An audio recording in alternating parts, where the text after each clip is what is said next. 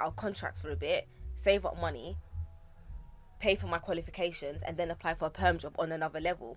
And what I've noticed is that there's no doubt that I may have the intellect or technical ability to get senior roles, but when you start when you start going into team leading positions or like positions of authority in tech and you start earning maybe above 30k which is, is quite small for tech you realize that they're not paying you to know how to code it's also um, perception it's knowing how to play the game. So i would say anybody that wants to be in tech or like climb the ladder when you get to 50k no they're not paying you because you can code. It's about perception. How well do you assimilate? How can you talk to people in the office? Like do you know who's who